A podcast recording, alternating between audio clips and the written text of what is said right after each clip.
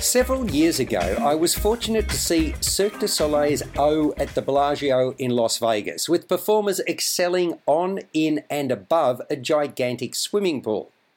If they can create wonders in water, which they do, surely it's only a small step to freeze that life source and turn it into ice. I say that because the latest Cirque production to hit Australian shores is none other than Crystal, which is indeed set on and above the frozen clear stuff. Cirque does nothing by halves, and the first thing to be said is that these artistes are mighty accomplished skaters who have no shortage of sweet moves. They leap, jump, somersault, backflip, and link up with acrobats overhead. Figure skating and extreme skating prove to be comfortable bedfellows. Seven traditional circus acts are incorporated into the two hour show.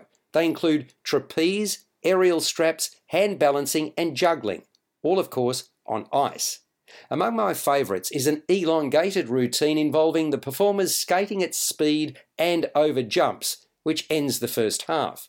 The pretense is a game of ice hockey. In fact, there are many high points in Crystal, among them a death defying routine on a tower of chairs after interval. While skating prowess is on show throughout, one scene in particular is devoted to one upmanship. In other words, anything you can do, I can do better. The aerial acts are spectacular, and what would circus be without a bumbling clown who's an ever present force?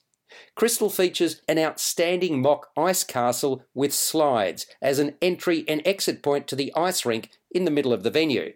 It doubles as a showcase for the evocative and colourful video images projected onto it throughout the production.